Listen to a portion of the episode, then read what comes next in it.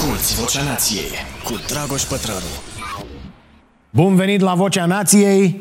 La mulți ani și aici, pentru că sunt foarte mulți oameni, am constatat, care urmăresc acest podcast, dar habar n-au că de 10 ani am o emisiune la televizor. Am încheiat anul provocându-vă să vă imaginați un viitor mai bun, apoi să spuneți cu voce tare ce vă imaginați și să găsiți acei oameni cu care puteți începe construcția. Da, știu, vorbe mari, nu? N-aș zice. Pentru că, până la urmă, așa începe orice schimbare, nu? Cu câțiva oameni care mai întâi își zic în sinea lor, apoi vorbesc cu voce tare sau la o întâlnire, la o bere, cum se zice, domne, cum ar fi dacă? Și unii chiar se apucă să transforme acele gânduri în realitate. Așa că eu chiar sper că măcar unu, doi, trei ați început să construiți un viitor mai bun pentru voi și pentru cei din jur. Cred că, cred că este esențial să nu ne mai fie teamă să spunem cu voce tare cum vedem noi că s-ar putea îmbunătăți lucrurile, oricât de nebunești ne-ar fi ideile. Uite, exemplu, concediu sau weekendul. Erau și ele cândva niște idei nebunești, nu? Acum 130 de ani, ce mă, weekend? Așa că este foarte important să mai atenuăm un pic simțul ăsta excesiv al ridicolului, care de multe ori ne împiedică să fim creativi. Pentru că asta pedepsește nenorocita asta de școală. Școala noastră, sistemul tradițional de învățământ, pedepsește creativitatea. Și ajungem niște adulți cu mari dizabilități aici și aici. Vai, dacă o să spun ceva greșit. Dacă o să râdă toți de mine. Da, astea, cu lucrurile astea rămânem din școală. Cu frica asta de a spune ceva cu voce tare dacă nu suntem absolut siguri că spunem lucrul corect. Cum zicea Ken Robinson, Sir Ken Robinson, că n-am făcut școala împreună, dacă nu ești pregătit să greșești, nu o să faci niciodată ceva original. Așa că sper foarte tare că ați intrat în noul an mult mai pregătiți să greșiți. Uh, noi, cei de aici, am intrat în acest an mai pregătiți să ne asumăm principiile despre care vorbim, să ni le asumăm și în practică, iar una dintre schimbările pe care le-am făcut a fost aceea de a decide să nu mai includem alcool în pachetele noastre lunare, pe care le găsiți pe stareanației.ro, începând cu această lună, deci, pe lângă ceai, cafea, cărți, veți găsi o selecție de vinuri dezalcoolizate care mi-au plăcut mie foarte mult din tot ce am încercat până acum. Și sper să ia o direcție frumoasă această idee cu vinul dezalcoolizat în, în acest an. Uh, uh, am băut de-am rupt de sărbători. Câteva sticle. Am dat gata în noaptea de Revelion. Cu antibiotice, da, astea, vinurile dezalcoolizate merg senzațional și cu antibiotice. Uh, și sunt tare curios de mesajele voastre după ce veți uh, gusta și voi acest vin. Uh, cele două cărți de la editura 3, A fi sau a avea, o carte senzațională scrisă în anii uh, uh, 60-70 de Eric Fromm, Uh, și Hoții de atenție, scrisă acum recent de Johan Hari, pe care îl veți putea întâlni toamna asta la evenimentul uh, The Inner din Cluj-Napoca. Sunt și ele așadar aceste două cărți alese special ca să aducă claritate în obiectivele pe care vi le-ați fixat pentru acest an. Uh, le-aș spune rezoluții, cum zice toată lumea, doar că acest cuvânt nu există în limba română, pur și simplu. Dar cum romglezim tot, aia e. Uh, am citit câteva cărți foarte bune în perioada asta de pauză, dar am rămas de anul trecut cu o carte despre care am vrut foarte mult să vă povestesc și n-am mai apucat. A fost prea scurt anul. Așa că o voi face acum, pentru că are mare legătură și cu ideea asta de a ne imagina viitorul. E vorba despre cartea Ministerul pentru Viitor, scrisă de un alt Robinson, Kim Stanley Robinson, unul dintre scriitorii mari de science fiction. Dacă sunteți iubitori ai genului, sigur îl știți deja pe om. Dacă nu-l știați, o să vă cucerească pur și simplu cu această carte, care a fost uh, și tradusă anul trecut uh, în limba română la editura Nemira. Am recomandat Ministerul pentru Viitor în newsletter, uh, newsletterul nostru la care vă puteți abona, știți deja până acum, pe stareanației.ro slash newsletter. Și am inclus această carte în topul cărților de ficțiune citite anul trecut, la presiunile Ancă îi recunosc că am citit această carte, pentru că eu nu sunt un mare fan al genului.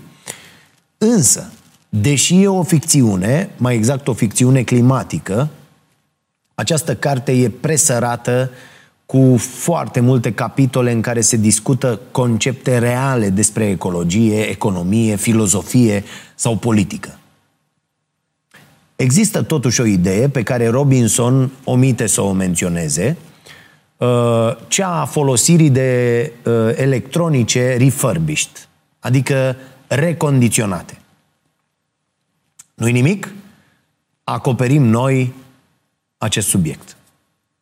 Uh, pentru că de asta se ocupă prietenii noștri de la Server Config, care ne sprijină începând de azi și în acest proiect, adică podcastul Vocea Nației. Și nu cred că am fi putut găsi un subiect de podcast mai bun în care să prezentăm această uh, colaborare decât startul acestei colaborări, decât această carte, Ministerul pentru Viitor, care spune de fapt povestea felului în care criza climatică ne va afecta pe toți. Dacă după ce ascultați acest podcast sau citiți cartea, simțiți că ați vrea să faceți parte din schimbare, dar credeți că sunteți prea mici ca să faceți ceva important, cred că ăsta ar putea să fie un prim pas foarte util. Să nu vă mai cumpărați electronice noi, ci să vă luați unele refurbished. Uh, pentru că și apetitul ăsta pentru tot mai multe lucruri uh, noi, scoase din țiplă, uh, ne-a adus unde suntem azi. Oamenii de la server config fac partea lor de bine în drumul ăsta către schimbare. Uh, eu am în birou un laptop refurbished uh, de la acești oameni, lucrez pe el de aproape patru ani, n-am avut absolut nicio problemă. Uh, aveam, am avut o problemă cu litera I de la tastatură și mai apoi cu litera O, am scos butoanele, am curățat, am pus la loc, e totul ok. Uh, oricum, cu ce aveți probleme, trimiteți uh, și uh, primiți din nou, noi am mai avut cu cât un încărcător, cu cât o, și primiți uh, uh, altceva în schimb sau uh, produsul uh, refăcut. Găsiți pe site-ul lor serverconfig.ro laptopuri, servere, monitoare, tot ce aveți nevoie, mai ales dacă aveți un business și la fel ca noi nu vă puteți permite zeci de mii de euro pe niște uh, echipamente care fac aceleași lucruri.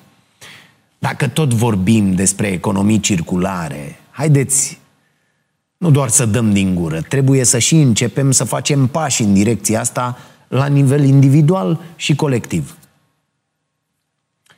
E, despre o parte din acești pași vorbește Robinson în această carte, Ministerul pentru Viitor. De asta am și recomandat să o citiți după ce ați lecturat măcar o parte dintre cărțile de non-ficțiune recomandate de noi de-a lungul timpului, pentru că se vor lega mult mai bine unele idei. Idei care sunt uh, multe și bune în cartea asta. De exemplu, idei despre cum apare extremismul din suferință. Despre cum o parte din soluțiile la problemele cauzate de acest sistem economic, bazat pe o creștere continuă, trebuie să apară din afara lui ca să funcționeze.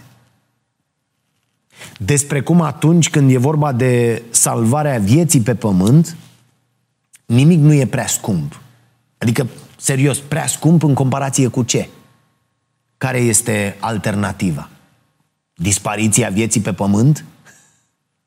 Ce înseamnă scump dacă nu mai e nimeni aici să facă această evaluare? Apoi, despre economia despre cum economia rămâne doar o ficțiune speculativă, o pseudoștiință, dacă insistă să se bazeze în continuare pe modelele teoretice și nu pe lumea reală. Și o idee foarte bună și foarte frumos dezvoltată în carte despre cum demnitatea e primul lucru de care avem nevoie după mâncare și adăpost și singurul ce nu poate fi obținut altfel decât în relație cu alți oameni. Iar dacă nu obții demnitate, furia crește în tine.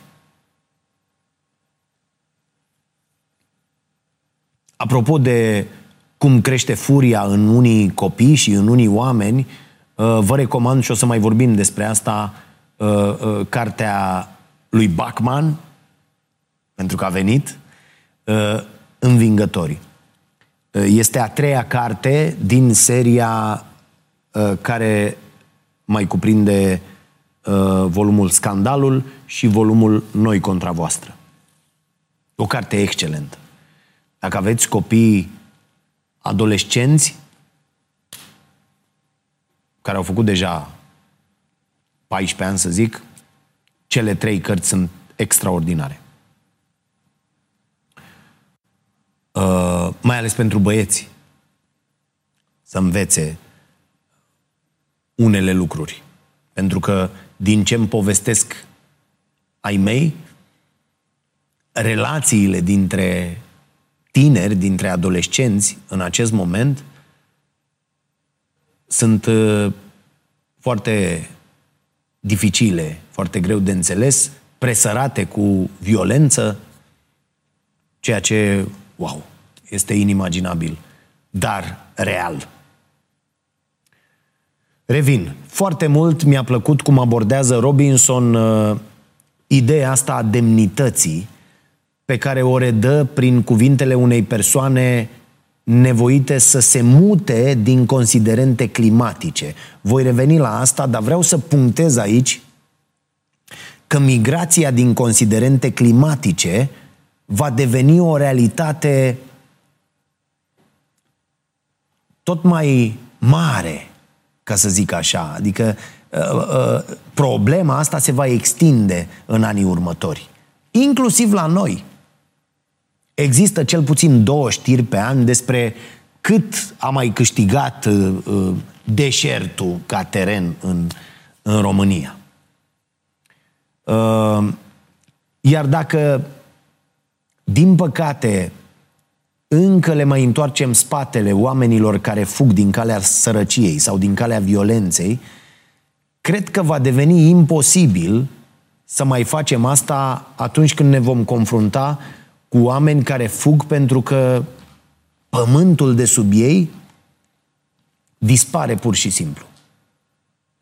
Cum e cazul statului Tuvalu, de exemplu, despre care poate că ați citit în newsletterul nostru anul trecut, Tuvalu este o fâșie de pământ care efectiv se scufundă în Oceanul Pacific.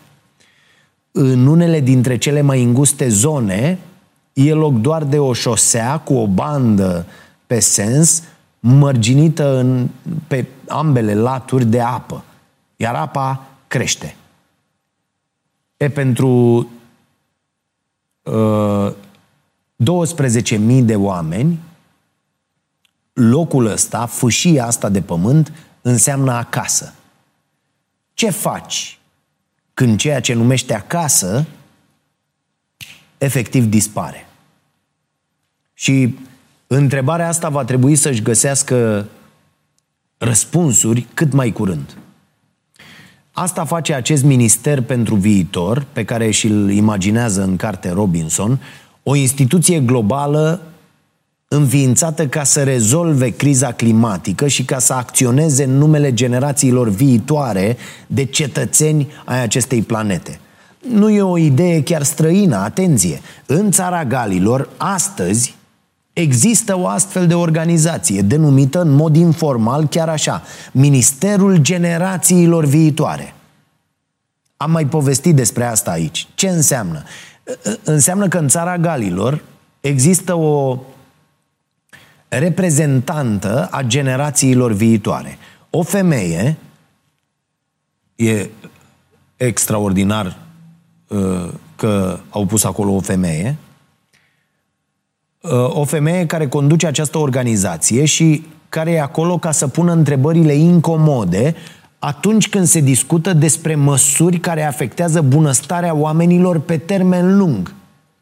De exemplu, această organizație a reușit să oprească în 2019 construcția unei șosele care ar fi trecut printr-o rezervație naturală și care ar fi urmat să treacă printr-o zonă în care un procent mare din oameni nu dețineau mașini.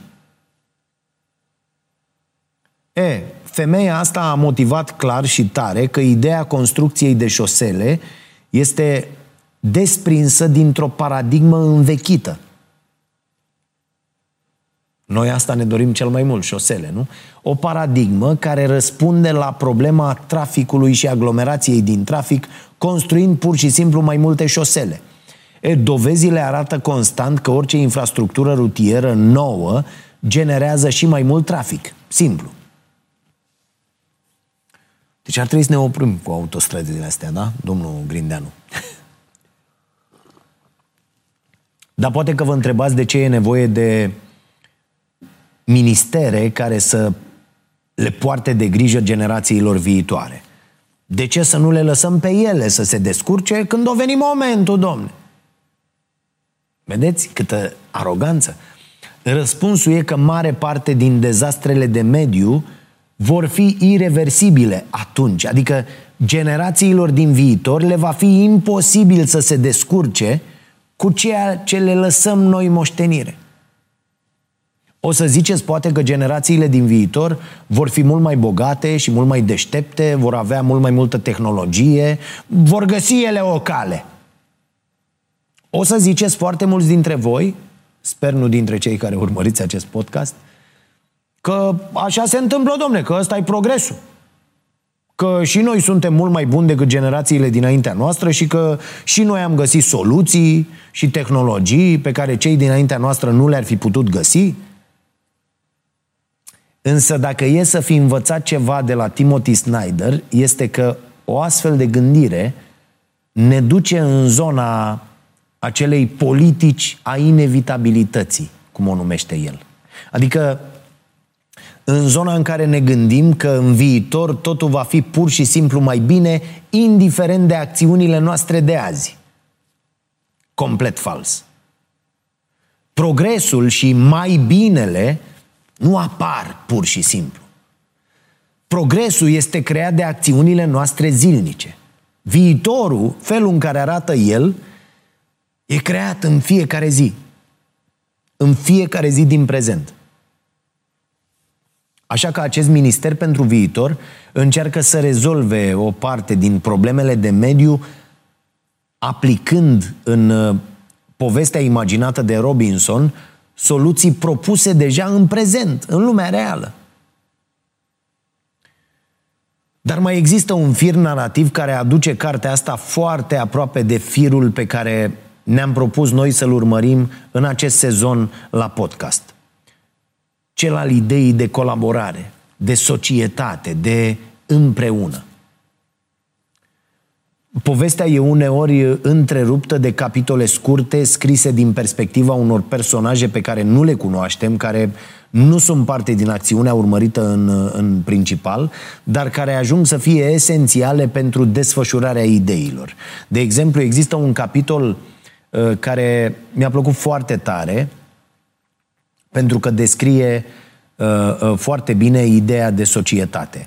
Contextul e următorul după 12 ani de secetă, într-o zi de septembrie din anul 2034, într-un oraș oarecare, apa încetează complet să mai curgă la robinet. La fel ca după cartea Sete a lui uh, uh, Scott Harrison, uh, și după cartea asta încep să ai mare grijă de fiecare picătură de apă Uh, din casa ta. Asculți Vocea Nației, disponibilă pe iTunes, Spotify, SoundCloud sau pe starea nației.ro la secțiunea podcast.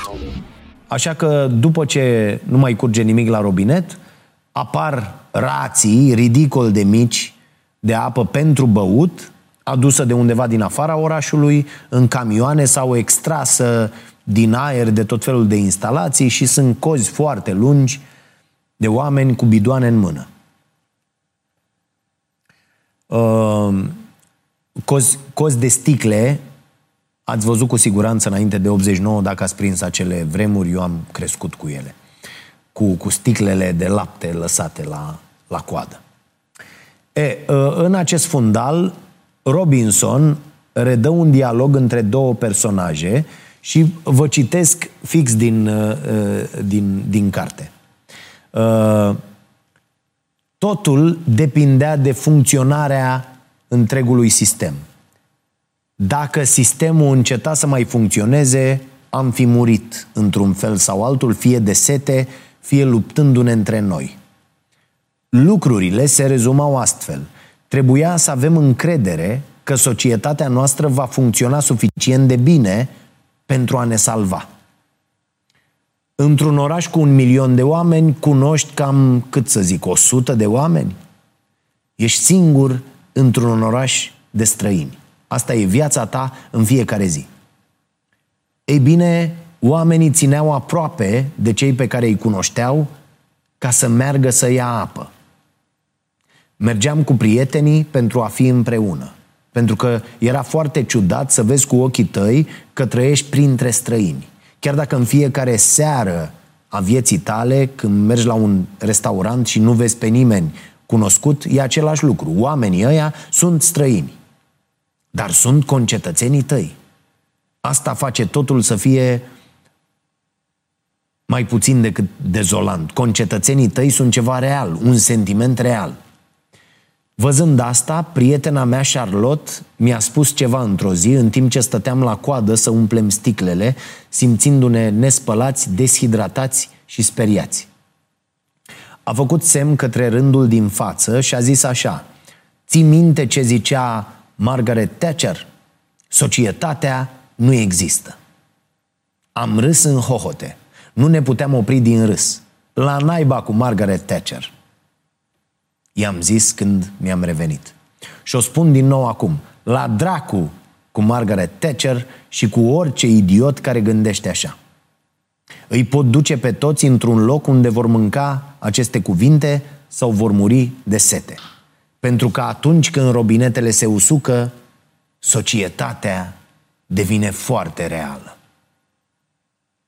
Când robinetele se usucă, societatea devine foarte reală.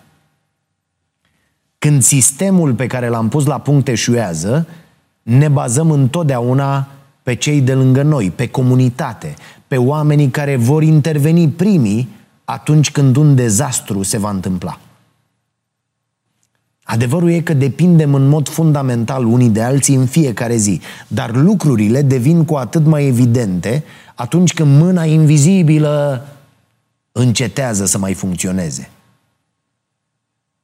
Iar mâinile celor de care depindem devin foarte vizibile. Sunt foarte multe astfel de idei foarte bine redate în carte, iar ele sunt inserate într-o poveste care curge foarte frumos și abia aștept să afli ce se mai întâmplă. Doar că, așa cum ziceam, povestea asta nu urmărește doar personajele principale, ci îți arată concret cum se transformă viețile oamenilor afectați de măsurile pe care le iau personajele principale. Iar asta e ceva la care deseori omitem să ne gândim. De pildă, într-un alt capitol, este descris ce simt oamenii care trebuie să-și părăsească orașele ca să facă loc naturii și animalelor. Asta este una dintre marile idei pe care le promova Edward Wilson.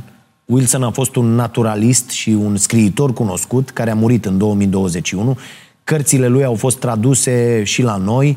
Uh, una dintre ele una dintre cele mai cunoscute, cunoscute idei ale lui uh, presupune că specia umană ar trebui să lase o jumătate din pământ neatinsă, da? să o lase pur și simplu altor specii. Nu să intervină, să repare ecosisteme, să salveze, să planteze, nu. Pur și simplu să nu mai intervină. Să nu se mai atingă omul de jumătate din planetă. Natura știe singură ce are de făcut dacă e lăsată în pace. E, asta e ceva ce înțeleg tare greu autoritățile atunci când uh, toaletează arbori prin orașe sau când intervin să pună gazon sau să planteze nu știu ce flori care au nevoie de îngrijiri speciale ca să trăiască într-un spațiu neprielnic speciei lor. De foarte multe ori primează esteticul în detrimentul utilului. În foarte multe ocazii, oamenii ar face mult mai bine dacă pur și simplu n-ar mai interveni. În Irlanda, de exemplu, unde sper să ajung, uh, dacă nu anul ăsta la anul, în, în vacanță, există porțiuni din parcuri și din spațiile verzi de prin orașe care sunt lăsate în mod intenționat în afara intervenției umane, adică nu sunt tunse, nu sunt plantate, iar natura e lăsată să crească așa cum vrea ea.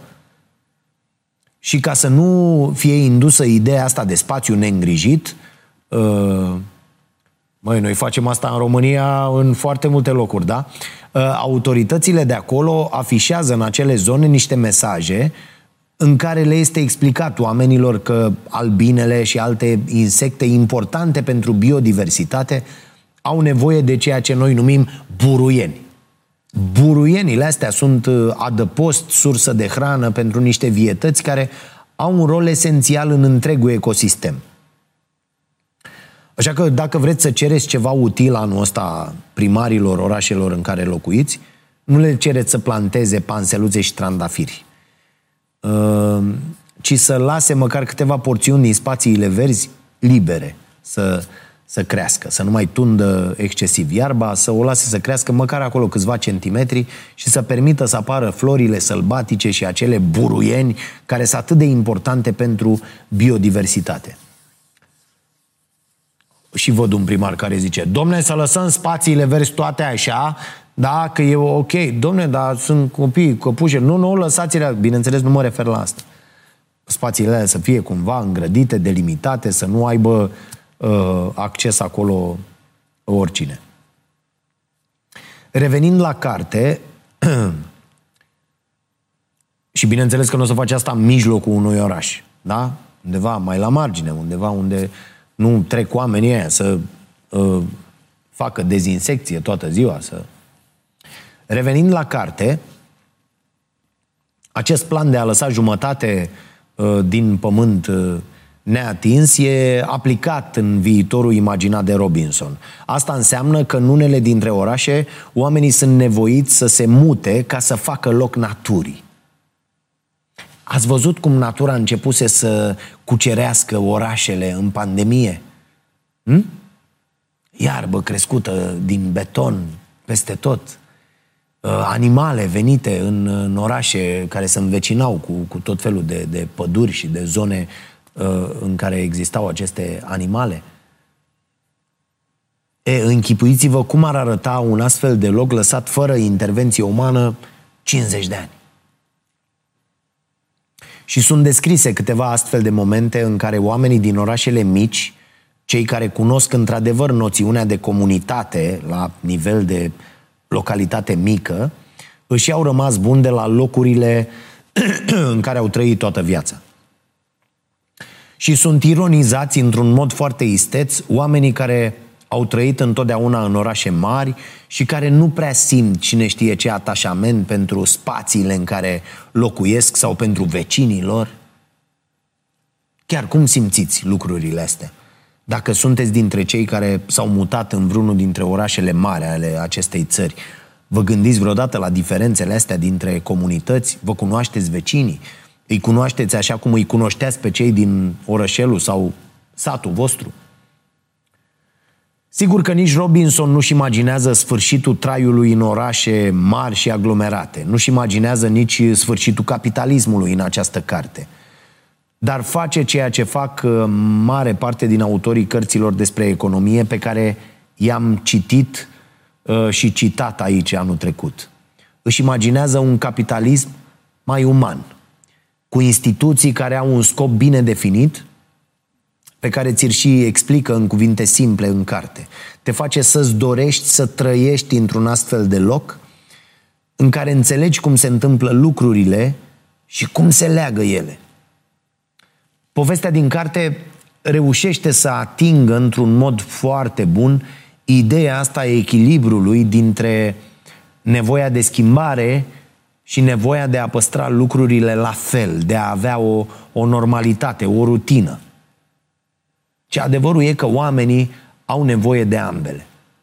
Pe de o parte au nevoie să simtă că lucrurile avansează, însă pe de altă parte au nevoie să-și păstreze rutina și normalitatea care le oferă confort. De asta e foarte greu de găsit acel echilibru între, între ceea ce noi numim astăzi progresism și conservatorism. Când, când totul se dărâmă în jur, când vechiul sistem dispare, ai nevoie de ceva de care să agăți nou sistem, zice Robinson. Așa că, în acest capitalism uman pe care el și-l imaginează, nevoile nu mai sunt de vânzare și nu mai pot face obiectul obținerii de profit cu orice preț. Dar banii continuă să existe banii rămân acel lucru de care se agață nou sistem. Chiar dacă el funcționează doar atât timp cât noi ne punem de acord că funcționează. Treaba cu banii e ca un fel de hipnoză, zice Robinson. O, o hipnoză colectivă. Iar visul ăsta pe care îl trăim cu toții devine în cele din urmă realitatea socială, realitatea colectivă. Deloc surprinzător, nu, e că în acest viitor există un venit de bază necondiționat. Da? Un Universal Basic Income. Există servicii universale, locuri de muncă garantate, agricultură regenerativă, grădini în mijlocul orașelor, cetățenie globală și, foarte interesant, o limită maximă de venit stabilită la un nivel de 10 ori mai mare decât cel mai mic venit. Toate astea construite în jurul ideii că sistemele pe care le construim dictează cum arată istoria.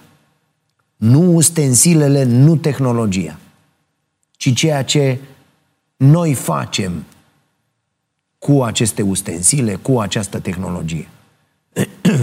Foarte importantă această idee. Sigur că toate schimbările astea descrise în carte nu s-au întâmplat deodată, peste noapte. Robinson își imaginează că treptat acele state care nu implementau, implementau schimbările astea începeau să piardă tot mai mulți oameni. Foarte tare, nu? Pentru că oamenii, cetățenii, își doreau să trăiască în locurile în care neliniștea socială și conflictele erau înlocuite de liniște și de o egalitate sau de o inegalitate cât mai redusă. Atunci când banii devin doar un număr într-un sistem bancar global, încep să te uiți altfel la lucruri, nu? Iar una dintre schimbări, care mi-a plăcut cel mai mult, pentru că am vorbit aici atât de des despre asta, este renunțarea la acest nenorocit de PIB, produsul intern brut. Ca să poți să măsori toate aceste schimbări uriașe și bune petrecute în viețile oamenilor, e nevoie de niște indicatori adecvați. Unii care să înlocuiască rușinea asta de indicator pe care oamenii l-au acceptat atâția ani, PIB-ul, fără să știe cât de dăunător este el de fapt. Am tot vorbit, nu mai insist. Așa că în acest viitor apar indicatori diferiți. Unele țări deja încearcă astăzi niște indicatori care măsoară nu doar bunăstarea reală a oamenilor, ci și pe cea a planetei. Un meta-index al sănătății biosferei și civilizației. Cum sună asta? Nu? Parcă e desprinsă toată ideea din cartea lui Kate Rayworth, da? din Donut Economics. Oamenii din acest viitor imaginat de Robinson își dau seama că binele înseamnă acel ceva care este bun pentru toate formele de viață de pe pământ. Binele este acel ceva care ne ține pe toți într-un echilibru. Și există aceste două noțiuni pe care Robinson le descrie foarte bine în carte, încât rămâi cu o înțelegere complet nouă asupra lor. Cele două noțiuni sunt demnitatea și solidaritatea. Demnitatea, despre care am zis și mai devreme, este acel sentiment pe care nu-l poți primi altfel decât în relația cu cei din jur. Un sentiment de care toată lumea are nevoie și pe care toată lumea ar trebui să-l merite pentru simplu motiv că există. Nimic mai mult. Și e un sentiment atât de necesar. La fel de necesar precum sentimentele de, de utilitate, vă tot vorbesc despre acest sentiment de utilitate care pe mine mă face fericit. De apartenență. Totuși, lumea asta continuă să fie una foarte nedemnă. Nedreaptă și nedemnă. Iar atunci când nu ai demnitate, furia din tine crește. Iar când furia crește pentru că nu primești demnitate din ochii celor din jur, nu mai mult. O să încerci să le atragi atenția în moduri care nu sunt întotdeauna pașnice. Recomand aici episodul Vocea Nației de anul trecut pe care l-am numit Taxe sau furci. Am povestit acolo cum din suferință și din nedreptate apare violența. Când oamenii cărora le este bine ajung să formeze doar o mică insuliță într-un ocean de neliniște și de sărăcie și de neputință și de lipsă de demnitate, apoi insula aia se cam scufundă. Despre solidaritate, Robinson spune așa, nu poți să-ți dorești solidaritatea și să o obții doar dorind-o. Nu poți să alegi să o simți. Oamenii vorbesc despre ea, scriu despre ea, o invocă. Dacă să o simți cu adevărat, trebuie să fii parte dintr-un val al istoriei, dintr-o schimbare care se petrece în timpul tău. Solidaritatea e ca și cum dintr-o dată toți locuitorii din orașul tău devin membri ai familiei tale. Toți sunteți în aceeași tabără și faceți ceva important. Cum de multe ori am crezut și noi că vom face în ultimii 30 de ani. Și s-a dovedit că nu. Nu o să vă stric plăcerea de a citi povestea și de a afla ce se întâmplă și uh, care sunt toate schimbările care se petrec.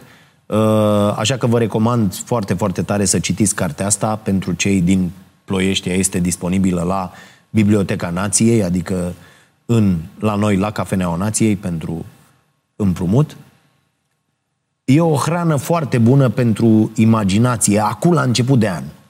Și așa cum ziceam în newsletterul de final de an, avem nevoie să ne oferim unii altora spațiu pentru imaginație. Da? Să nu să nu acoperim tot spațiu și tot timpul pe care îl avem împreună doar cu convingeri, ci să ne lăsăm unii altora oportunitatea de a ne gândi la alternative, la cum ar fi dacă să ne oferim prilejul de a pune întrebări mai bune, nu doar de a căuta răspunsuri la întrebările care deja există. Cartea asta e un prilej excelent pentru așa ceva. Așa cum ziceam, o găsiți tradusă în limba română la editura Nemira. Citiți-o, scrieți-mi să-mi spuneți ce v-a plăcut cel mai mult sau cel mai puțin și ce ați fi dispuși să faceți ca să salvați viața pe planeta asta. V-ați mutat din orașele în care trăiți ca să faceți loc naturii? Aștept să-mi scrieți la dragoșarondpătraru.ro Vă doresc să fiți oameni buni și oameni fericiți anul ăsta și să faceți astfel încât să vă fie bine vouă pentru ca mai apoi, dacă puteți, să le faceți bine și celor din jur.